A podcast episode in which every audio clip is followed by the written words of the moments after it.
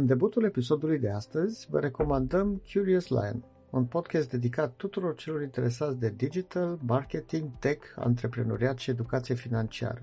Curious Lion este un proiect ING România ce vine în întâmpinarea celor curioși să afle mai multe de la profesioniști, să le știe poveștile și să descopere ce în spatele proiectelor în care aceștia investesc atât de mult. De curând a debutat cel de-al doilea sezon, unde aveți ocazia să ascultați conversații utile, relevante, preserate cu tips and tricks și experiențe care să vă inspire.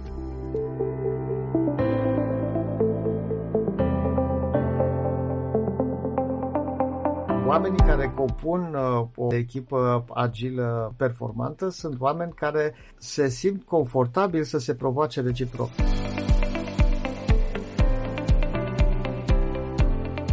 Ați revenit la Retrospective Agile, un podcast în care privim către agilitate retrospectiv. Sunt Dan Suciu. Sunt Bogdan Mureșan. Și acesta este un episod în care ne-am gândit să preluăm o discuție mai veche despre organizarea echipelor, despre modul în care oamenii colaborează în cadrul unei echipe și l-am numit echipe agile. Acum, atunci când am dat această denumire, eu am stat cel puțin pe, pe gânduri, pentru că m-am gândit, măi, de fapt, o echipă agilă este ceva deosebit față de o altă echipă pe care noi să o considerăm performantă? Adică o echipă formată din oameni care colaborează bine, care sunt motivați, care colucrează bine, care se ajută reciproc, etc., etc. E ceva care să fie specific unei echipe agile și pe care să nu-l întâlnim neapărat în alte uh, echipe? Eu am trăit de câteva ori următoarea dilemă care merge exact în direcția pomenită de tine. Și anume, am întâlnit echipe care lucrau în medii agile și care se considerau agile, dar de fiecare dată când era nevoie de o adaptare a procesului, cumva erau blocate de, nu, așa zice litera legii, așa facem de acum înainte. Și întrebarea mea în contextele respective era, ok, echipa ca să performeze la parametri optim, să fie o echipă high performant, așa cum ziceai tu, ar trebui să adapteze, să rezolve în mod cât mai bun fiecare problemă, fiecare situație. Dacă echipa urmărește procesul step by step și nu-l modifică, rămâne o echipă agilă care se adaptează și rezolvă probleme în modul cel mai bun sau trebuie să-și reevalueze și procesul astfel încât să adapteze situațiilor și, practic, adaptând procesul, să găsească noi modalități de a, de a rezolva situațiile respective. Și întotdeauna în mintea mea a fost asta cumva o, uh, o dilemă. Îi echipa agilă dacă stick to the process și nu le reevaluează din când în când sau, sau nu este. Ok, deci cumva am avea două definiții, nu? Uh, o primă definiție care spune că o echipă agilă este o echipă care face agile, care urmează un proces agile sau implementează o metodologie agile by the book, așa cum trebuie, sau uh, o echipă agilă este de fapt o echipă flexibilă, o echipă care se adaptează și care reușește cu ușurință să facă față unor situații noi, neprevăzute, care apar la un moment dat în uh, proiect. Probabil că e și una și alta, adică aici cred că e o contradicție din asta de, de genul ce a fost primul, ou sau găină. Pentru că nu, atunci când vorbim despre Scrum, de exemplu, ca metodologie, uh, vedem că e foarte deseori definită ca fiind o metodologie care, dacă este urmată așa cum a fost ea uh, descrisă, face o echipă în timp capabilă să devină o echipă agilă. Adică ideea de bază este acolo că sunt niște practici, niște instrumente foarte clare instrumente și practici care odată ce sunt utilizate de către o echipă o perioadă lungă de timp, acea echipă ajunge să intuiască, ajunge să îmbrățișeze, ajunge să se sincronizeze cu principiile și valorile care sunt în manifestul EGE. Pentru că toate acele practici au în spate niște, uh, ce puțin unul dintre principiile sau una dintre valorile care sunt uh, descrise, descrise acolo. Pe de altă parte însă, uh, de foarte multe ori nu se întâmplă neapărat asta și foarte multă lume am văzut că rămâne blocată la nivelul acesta de pur și simplu implementare. Implementare cum trebuie, implementare cu strictețe a unui proces și nu face uh, tranziția aceea către o echipă care să fie, să fie flexibilă. Da? Pentru că o, o echipă agilă este în ultimă instanță o echipă care este capabilă să adapteze procesul pe care îl utilizează, să adapteze practicile și instrumentele pe care le utilizează, ne uitând evident uh, ca să păstreze acele principii și acele valori care sunt susținute de practicile și instrumentele respective. Ori Ideea este de urmare cu strictețe a unui proces pentru a deveni agil și după aceea a deveni agil înseamnă să iei procesul și să-l modifici. De aici cred că e o graniță foarte fină când anume ar trebui să faci lucrul ăsta, pentru că spre deosebire de exemplu pe care l-ai dat tu, eu am văzut și alte echipe care din start, înainte de a practica efectiv o anumită metodologie agilă, au luat-o, aplicat-o și au zis asta funcționează, asta nu o să funcționeze, asta nu merge, asta și-au făcut tailoring, adică au uh, tăiat de acolo și au uh, modificat procesul, după cum credeau ei că o să meargă și ceea ce se potrivește pentru ei neavând neapărat maturitatea și experiența necesară să facă lucru, lucrul acesta. Deci au pus cumva cai înaintea trăsurii. Și atunci probabil că răspunsul nici nu poate să fie unul foarte, nu știu, precis sau unul foarte tranșant, foarte clar. E răspunsul ca de obicei, uh, depinde, nu? Depinde de context, depinde de echipă, de maturitatea echipei, de uh, câteodată de dimensiunea echipei, de foarte multe ori de liderul echipei respective. Dar ce ne așteptăm noi, de fapt, de la o echipă care este uh, agilă? Ce să facă membrii echipei respective? Cum să se comporte acea uh, echipă? În timp ce vorbeai, îmi, îmi suna chestia asta în cap. O echipă agilă e o echipă care e capabilă să evolueze. Asta a fost rezumatul a ceea ce ai zis tu în, în capul meu, pentru că ai zis foarte corect. Prima dată luăm șablonul, luăm framework-ul și îl aplicăm ca să-l înțelegem și să vedem ce beneficii aduce. Și într-adevăr ce pomeneai tu e o capcană, adică dacă nu dai nicio șansă a ceva ce este deja încercat și funcționează în multe situații și tu din, din start faci dismiss la bucăți din, din framework-ul respectiv, crezând doar că nu o să funcționeze în environmentul tău, s-ar putea să nu ajungi în, în esența ceea ce promovează framework-ul respectiv. Adică s-ar putea să nu mergi înspre mindset, pentru că prima dată înveți pașii și după care ajungi la un dat să Uh, să ai mindset-ul. Și atunci, ca să îți răspund ție, o echipă trebuie să fie deschisă să, să evolueze. Oamenii din echipă trebuie să fie capabili să analizeze cum, ce funcționează din framework odată aplicat, cum pot să-l adapteze, cum pot să se folosească de capabilitățile fiecăruia ca să îmbunătățească și să funcționeze even better as a team. Și asta mi se pare grozav și aici o să trebuie să punctez neapărat că evoluția asta în anumite momente o să însemne și o involuție. Adică s-ar putea să dau greș în momentul în care încerc să adaptez și să fac uh, mai bine. Nu înseamnă neapărat că fiecare modificare pe care o fac o să fie un pariu câștigat. Și sunt anumite momente în care o să simt că pot schimba procesul într-un fel sau în altul, o să testez, o să văd că nu merge și o să revin sau o să încerc altceva. Dar asta mi se pare tot o dovadă de maturitate a unei echipe care e capabilă să evolueze, adică să înțeleagă că doar încercând lucruri noi, analizând, învățând ce s-a, ce s-a întâmplat, din ce s-a întâmplat în trecut, poți să crești ca și echipă și să ajungi la performanțe cât mai, cât mai bune. Ok, evident că tot ceea ce ai spus tu e de bun simț și cred că oricine este de acord, dar de teoretic este foarte ușor de spus, practic e foarte greu de implementat, adică este foarte greu ca pornind de la un grup de oameni, nu?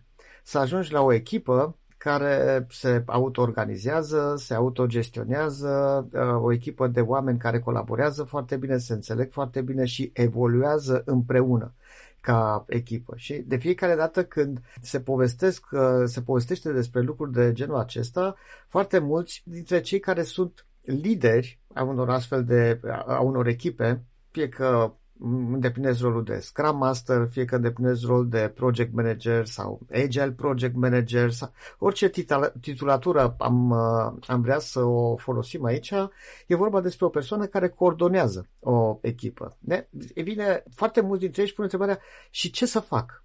Uh, care sunt acele lucruri, care sunt uh, acele practici pe care eu ar, ar, ar trebui să le implementez ca să duc o echipă în, uh, în zona asta? Și Uh, cred că am mai uh, povestit uh, într-una dintre ediții, într-unul dintre episoade, și e ideea asta de care pe mine mă fascinează de informație explicită și informație implicită. Adică fiecare dintre noi uh, avem anumite cunoștințe. Uh, știm să facem o sumedenie de lucruri. E bine, o parte din lucrurile acelea uh, sunt, uh, reprezintă cunoștințe explicite, adică unor cunoștințe pe care odată ce le avem, uh, odată ce le-am înțeles, uh, ce, odată ce le știm din punct de vedere logic, ne este relativ ușor să le explicăm prin fraze și argumente logice, raționale, altor persoane din jurul nostru. Da? Astea sunt cunoștințele explicite. Pot să fie redate cu ușurință și explicate cu ușurință. Pe de altă parte, avem uh, cunoștințe implicite și cunoștințele astea implicite sunt lucruri pe care știm că le știm, dar pe de altă parte ne este foarte greu uneori imposibil să le explicăm celor din jurul nostru. Cum ar fi, nu știu, cel mai bun exemplu care îmi vine la îndemână este mersul pe bicicletă. Da? Dacă întreb pe cineva, știi să mergi pe bicicletă, spune, da, știu să merg pe bicicletă. Ei, dacă îl întreb cum faci, să spunem exact cum faci. Cum faci de mergi pe bicicletă? E foarte, foarte greu, să, pentru că sunt niște lucruri pe care nu neapărat le conștientizăm și să înțelegem care este legătura dintre viteza pe care o imprimăm bicicletei, felul în care ne mișcăm picioarele, felul în care mișcăm uh, ghidonul, felul în care ne orientăm, ne uităm. E un, atât de complex Uh, tot acest sistem, tot acest uh, lucru, mersul pe bicicletă, uh, dar noi, într-un fel sau altul, unii dintre noi mai repede, alții dintre noi mai, mai târziu, până la urmă învățăm, da? Învățăm să mergem, dar nu este ceva pe care îl face pentru că am citit într-o carte, am citit într-un manual, se merge pe bicicletă așa, da? Pac, pac, pac, pac, citim, învățăm pe de rost și după ce închide manualul, bă, știu, știu să merg pe bicicletă, mă sui pe bicicletă și m-am dus și totul e ok. Da? E ceva care se, se învață. De ce zic că mă fascinează? Pentru că foarte multe dintre lucrurile pe care le, le-am povestit noi aici și care țin de o echipă agilă sunt de fapt niște cunoștințe pe care echipa, deci nu la nivel individual, la nivel de echipă, se uh, învață și sunt niște cunoștințe implicite. Sunt niște lucruri pe care, odată ce echipa se maturizează, Uh, înțelege să, să le facă, începe să facă estimări împreună mai bine, începe să ia decizii împreună mai bine, începe să colaboreze uh, mai bine și dacă stai și întrebi și cum ați făcut asta, le este foarte greu să explice. Care au fost traseul pe care l-au urmat de au ajuns la o astfel de performanță, dacă e o echipă performantă. Foarte mulți se vor gândi, a, sunt foarte buni uh, din punct de vedere profesional la nivel individual și atunci până la urmă s-au înțeles. Băi, nu e chiar atât de simplu. Nu este deloc atât de simplu. Sunt o sumedenie de alte variabile și alte elemente uh, acolo, care țin și de personalitate și de uh, dispoziție și de mod de a gestiona conflictele care apar inerent în orice, în orice echipă. Uh, și lucrurile astea, tot așa, prin încercare și eroare ajungem să le... Dar sunt niște experiențe pe care le avem împreună, sunt niște concluzii pe care le tragem din aceste experiențe și evoluția vine din, cum să zic, din modul în care încercăm să trecem peste anumite momente dificile. Uh, felul în care am reușit împreună să trecem peste anumite momente dificile. Deci, fără doar și poate o echipă are nevoie de momente dificile ca să evolueze. Nu poate să, eu nu, eu nu văd posibil ca o echipă care se află non-stop în zona de confort, non-stop în zona de uh, super ok, ar putea să evolueze pe, pe termen lung ci mai degrabă ajunge undeva la o etapă de plafonare, da? o etapă din asta de înlăștinire, într-o zonă în care nu se mai vede ceva de care ar putea să fie îmbunătățit și uh, bătem uh, oarecum pasul pe, pe loc. Da, și aici, deși apar regulile astea din exterior care ne ajută foarte mult, framework-urile și așa mai departe, experiența eu dăbândesc împreună. Deci orice echipă se studiază, se formează și ajunge să performeze împreună. E foarte important, din punctul meu de vedere, și rolul antrenorului, ca la o echipă de sport. Adică antrenorul poate să vină și să-ți arate, să, încearcă, să încerce să te pună în, în teren, să te ghideze, să îți arate trucuri, să-ți arate best practice-uri și tot ceea ce se realizează prin asta uh, se accelerează procesul. Dar până la urmă, dacă vrei o echipă care să fie self-organized și să, ducă, să fie capabilă să ducă lucrurile spre decizii comune, ceea ce spuneai și tu, e nevoie de timp și echipa respectivă să ajungă să lucreze bine împreună, să se, să se sudeze cum ar veni. Uh, dar antrenorul, Scrum Masterul, managerul, depinde cum există foarte multe implementări. Are un rol super, super important în cadrul ăsta. Pentru că dacă stăm să ne gândim, echipa, echipele agile sunt uh, usually cross-functional teams și oameni focusați pe diferite arii de expertiză care ajung să lucreze împreună și care trebuie să ia decizii împreună, cum ai zis la un moment dat.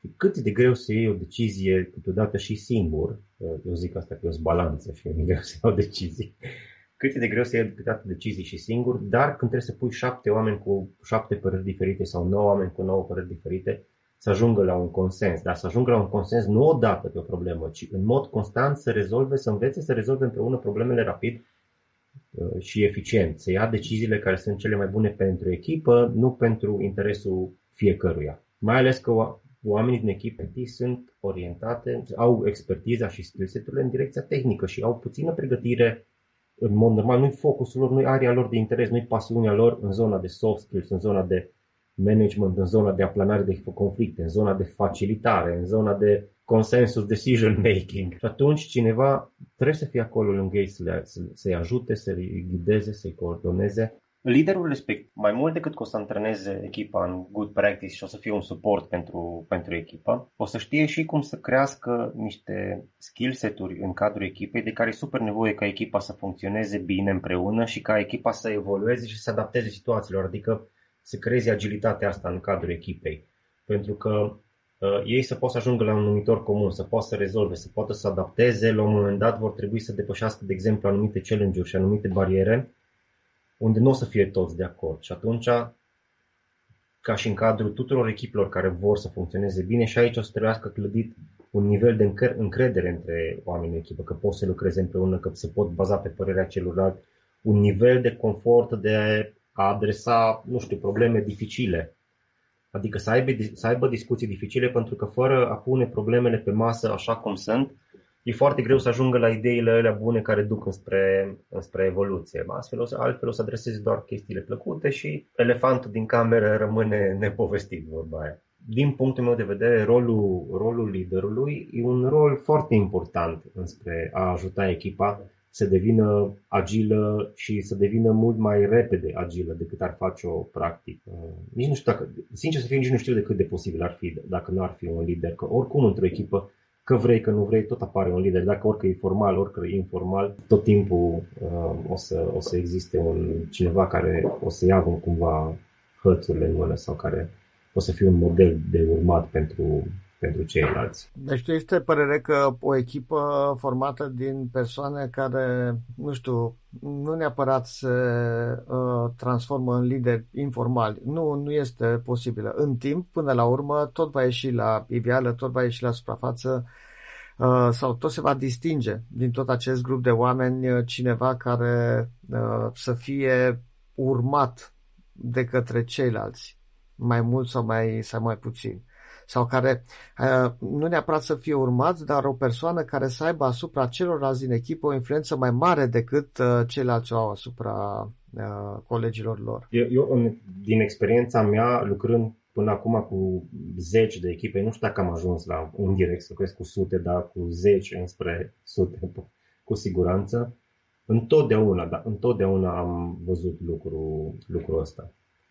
Deci, cineva sunt momente în care cineva trebuie să apese pe accelerație, dar asta noi niciodată n-am văzut ca pe un lucru rău, din potriva am văzut-o ca pe un lucru bun, mai ales în momentele cheie, acolo când e greu de luat o decizie, cumva cineva trebuie să încline, să încline balanța. Eu ce cred că e foarte dificil, nu e neapărat, uh, uite, totuși fac, fac remarca asta, pentru că m- chiar, chiar cred în ea, adică uh, nu cred că este atât de dificil să transformi o echipă sau să ajuți o echipă sau să împingi o echipă către a deveni o echipă performantă, cât e foarte dificil de a avea o echipă care să rămână o perioadă lungă de timp la un nivel de performanță ridicat. Și cred că asta se bazează foarte mult pe păstrarea unei, a unui anumit echilibru, a unei anumite balanțe. Pentru că Uh, pe de o parte, eu vreau ca echipa mea să fie una unitară, adică să existe uh, un anumit nivel de uh, înțelegere și confort în discuțiile purtate în cadrul echipei, dar fără ca echipa să tindă către uniformitate, adică să ajung la situația în care toți membrii echipei încep să aibă aceleași idei.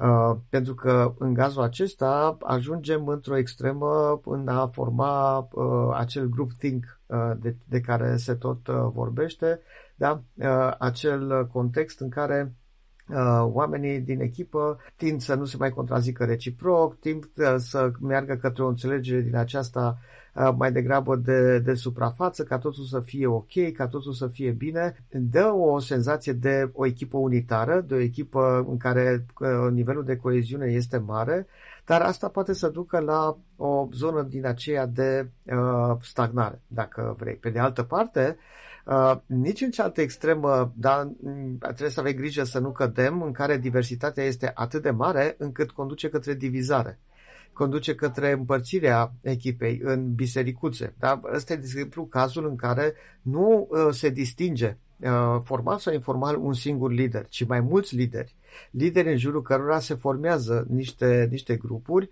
grupuri care susțin aproape de fiecare dată idei diferite, direcții diferite, scenarii de rezolvare a unor probleme diferite și asta poate să ducă la divizare. Deci, practic, o echipă performantă este undeva la mijloc, unde uh, și nivelul de unitate este unul suficient de bun, pe de altă parte și nivelul de diversitate este un, un potrivit astfel încât să se nască fel de fel de provocări care să conducă echipa către, către evoluție. Și balanța asta este una care e foarte greu de menținut, este una care e foarte greu de întreținut. Eu am citit de, de curând uh, de, despre un concept pe care oarecum intuitiv, la nivel intuitiv, uh, îl înțelegeam și îl cunoșteam, dar uh, într-o carte de-a lui uh, Robert Patman, se numește Bowling Alone. Vorbește despre niște concepte uh, de capital social de bonding și capital social de bridging. Și ce înseamnă capitalul social de tip bonding este numărul de conexiuni pe care eu le am în interiorul unui grup din care fac parte. Da? Asta este bonding-ul. Cât de multe conexiuni am uh, și cât de puternice sunt conexiunile alea uh, cu oamenii din grupul din care fac eu parte. Să zicem din echipa din care uh, fac eu parte, din compania din care fac eu parte, din grupul de prieteni cu care ne întâlnim o, de, de obicei, etc., etc., da? lucruri de, de genul ăsta.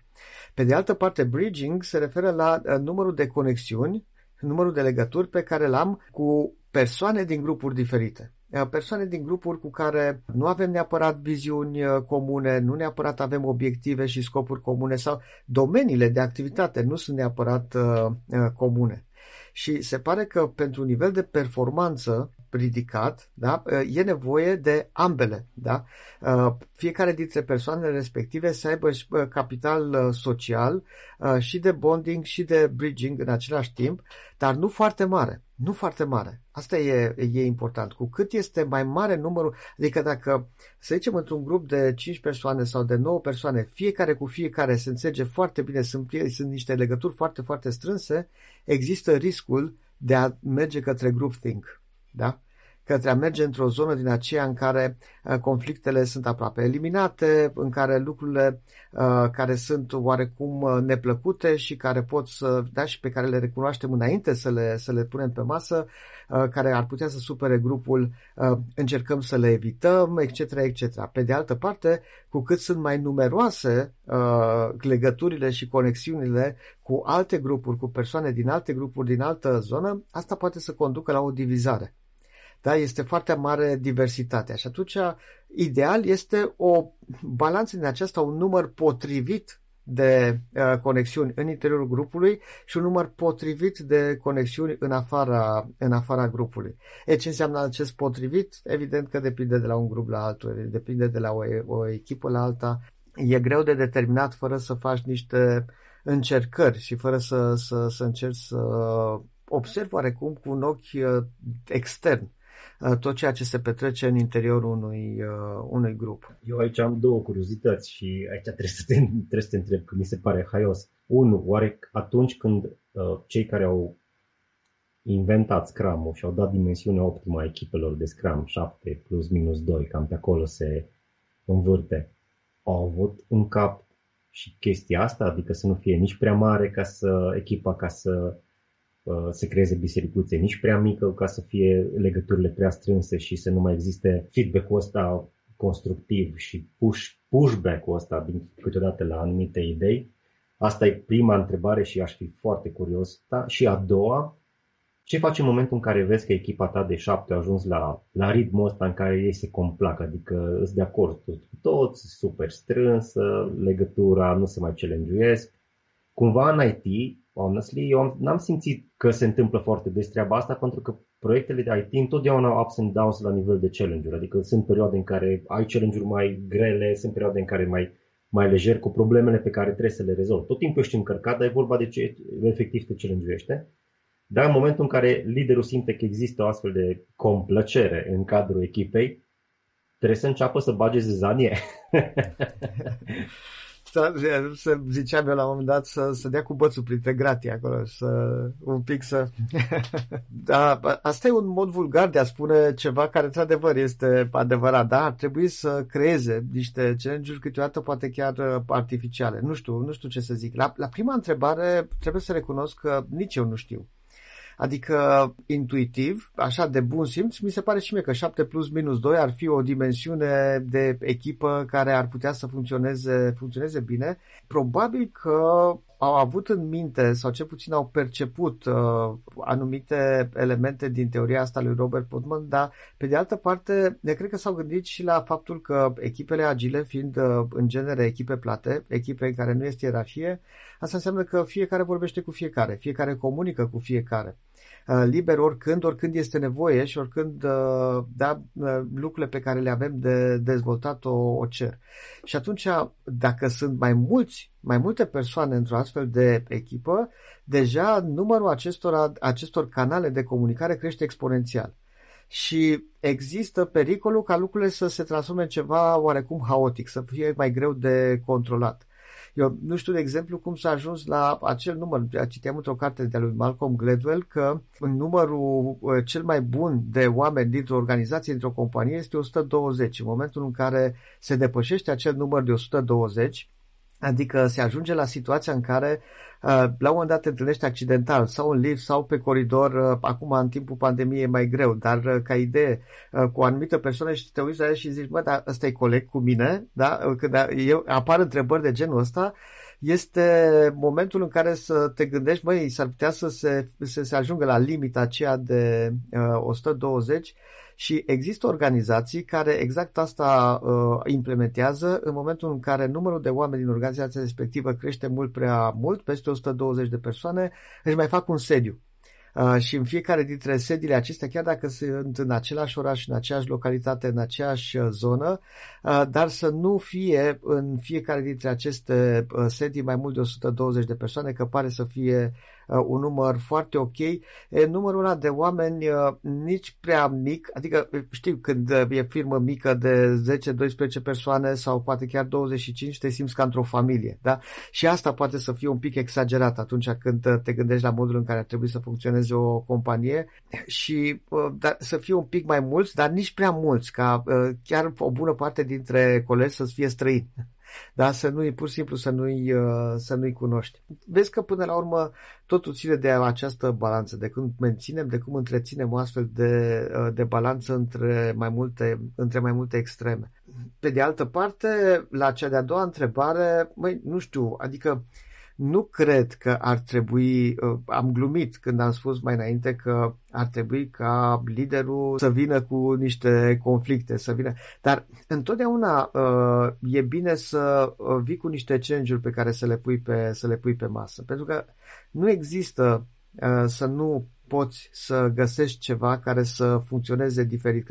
Adică, de exemplu, unul dintre lucrurile pe care le-aș face ar fi să aduc pe un alt Scrum Master sau un alt lider sau o altă persoană dintr-o altă echipă, dintr-un alt grup și să participe într-o retrospectivă cu noi și să ne spună el, să ne povestească el despre una din practicile pe care a adoptat-o și se pare că în echipa lor funcționează foarte bine o chestie de genul ăsta, s-ar putea ca echipa noastră să nu funcționeze deloc. Dar este un punct de uh, discuție, un punct în care putem să reflectăm, un punct în care putem să ne punem sub semnul întrebării anumite lucruri pe care le facem și asta poate să conducă din nou către, către evoluție. Da, ziceai și tu că N-am prea văzut în echipele IT lucruri de genul ăsta și pentru că sunt provocări cu anumită regularitate care apar pe proiecte, dar și că echipele nu sunt foarte stabile, adică se întâmplă foarte des să plece uh, persoane din astfel de echipe echipe de proiect, să vină persoane noi și asta este o reîmprospătare care vrând nevrând contribuie la această, acest climat de diversitate în uh, echipa respectivă. Da? Uh, nu, uh,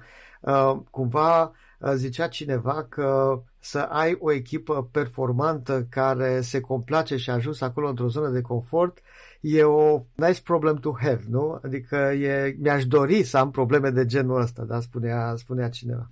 Vreau să zic la ce ai zis tu legat de 120, de numărul ăla magic. Exact asta am citit și eu în două locuri. Într-unul era cu 120, unul cu 150, deci undeva tot în zona aia.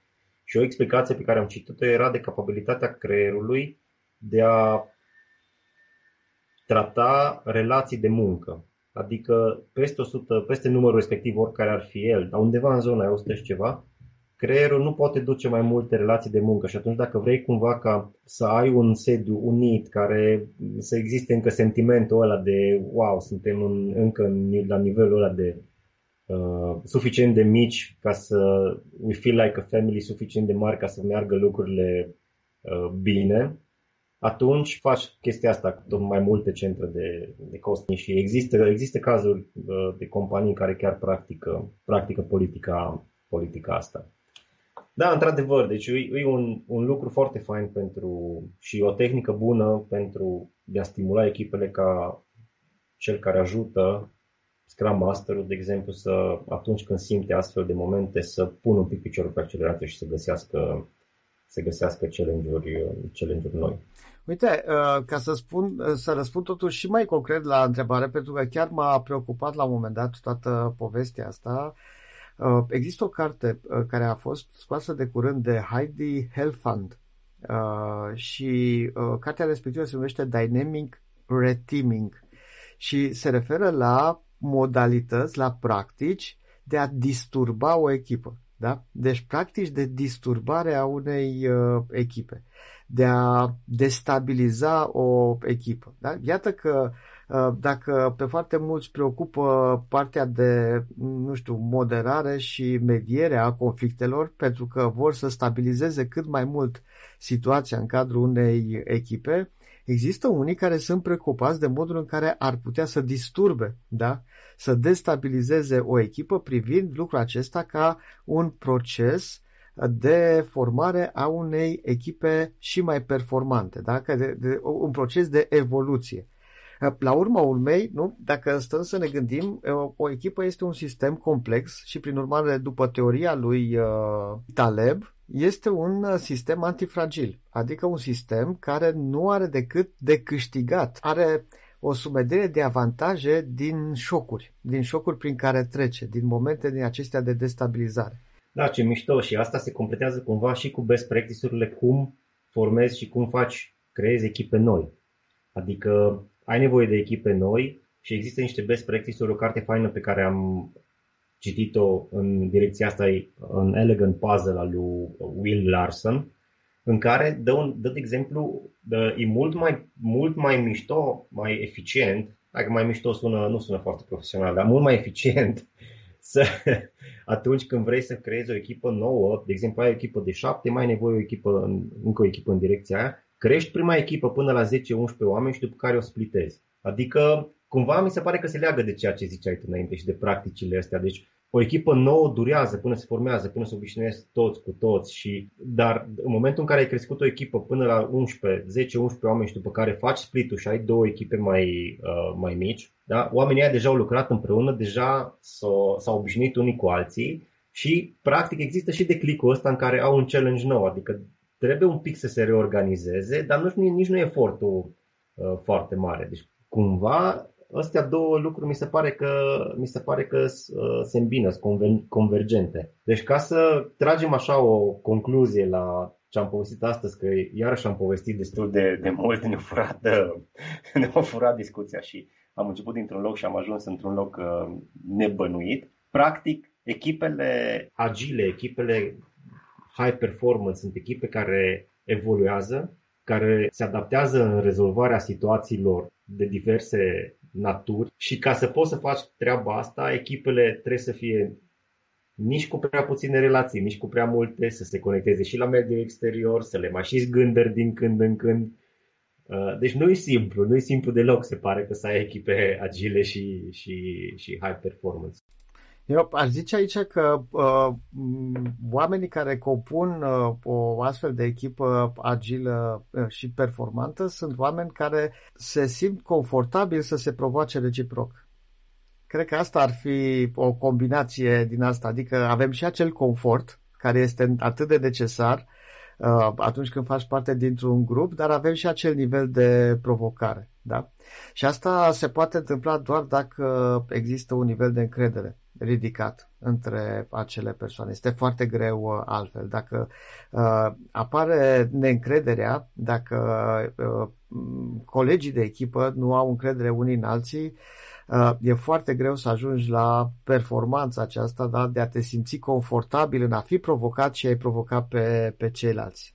Cred că uh, cu aceste gânduri uh, putem să încheiem și acest uh, episod în speranța că uh, ne-ați uh, ascultat și v-a plăcut, uh, v-a plăcut lucrurile pe care le-ați auzit. Vă așteptăm la următorul episod și, da, ca de obicei, vă așteptăm și comentariile pe care eventual le-ați putea avea sau sugestiile pe care le-ați putea avea pe pagina de Facebook a podcastului. Mulțumim, sunt Dan Suciu. Sunt Bogdan Mureșan. Și ne auzim la următorul episod.